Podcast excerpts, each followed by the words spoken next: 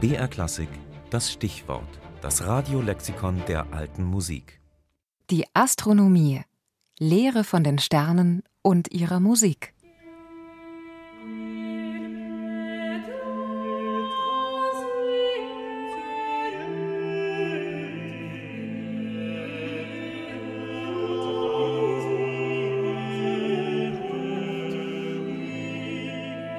Die Sonne tönt nach alter Weise in Brudersphären Wettgesang, und ihre vorgeschriebene Reise vollendet sie mit Donnergang.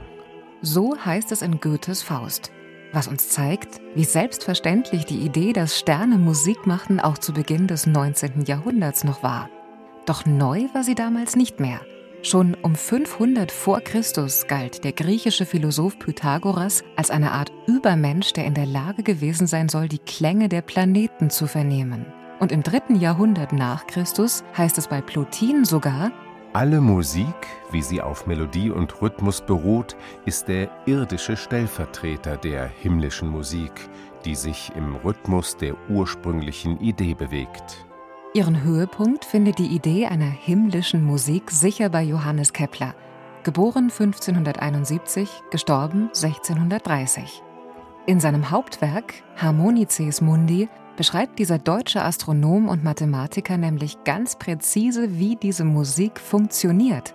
Man muss vielleicht die Größe des Winkels ins Auge fassen, den die tägliche Bewegung eines jeden Planeten am Sonnenkörper ausmacht – oder die Größe des Bogens, den er an einem Tag auf der Ekliptik zurückzulegen scheint. Diesen Geschwindigkeiten könne man metaphorisch Töne gleichsetzen, so Kepler. Und in den Beziehungen dieser Winkelgeschwindigkeiten zueinander findet er dann noch die Proportionen musikalischer Intervalle wieder und erklärt sie zu den weltenbildenden Verhältnissen. Nach diesen Berechnungen schrieb er dann jedem der damals bekannten sechs Planeten eine bestimmte Stimmlage und typische Tonfolgen zu. So bewege sich Merkur als der Sopran, die freieste Stimme. Erde und Venus hätten als Alt sehr geringe Abstände in ihren Bewegungen. Mars als Tenor sei frei, doch schreite gemäßigt voran, während Saturn und Jupiter als Bass harmonische Sprünge machen.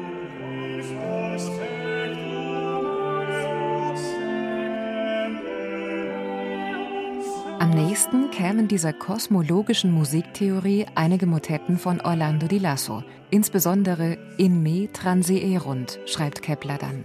Aber er fordert die Komponisten seiner Zeit auch auf, noch weitere Werke nach den von ihm gefundenen Prinzipien der Astronomie zu schaffen. Folgt mir, moderne Musiker, und schreibt es eurer Kunst zu, die der Antike unbekannt war. In diesen letzten Jahrhunderten hat die Natur sich ihrer selbst immer unbewusst nach zweieinhalbtausend Jahren Entwicklungszeit endlich die ersten wahren Abdrucke des universellen Ganzen hervorgebracht. Durch eure Harmonisierung verschiedener Stimmen und durch eure Ohren hat sie sich selbst heimlich zugeflüstert, wie sie in ihrem innersten Busen ist, für die menschliche Vernunft, die am meisten geliebte Tochter Gottes des Schöpfers. Ob ein Komponist damals bewusst Keplers Aufruf gefolgt ist? Wir wissen es nicht.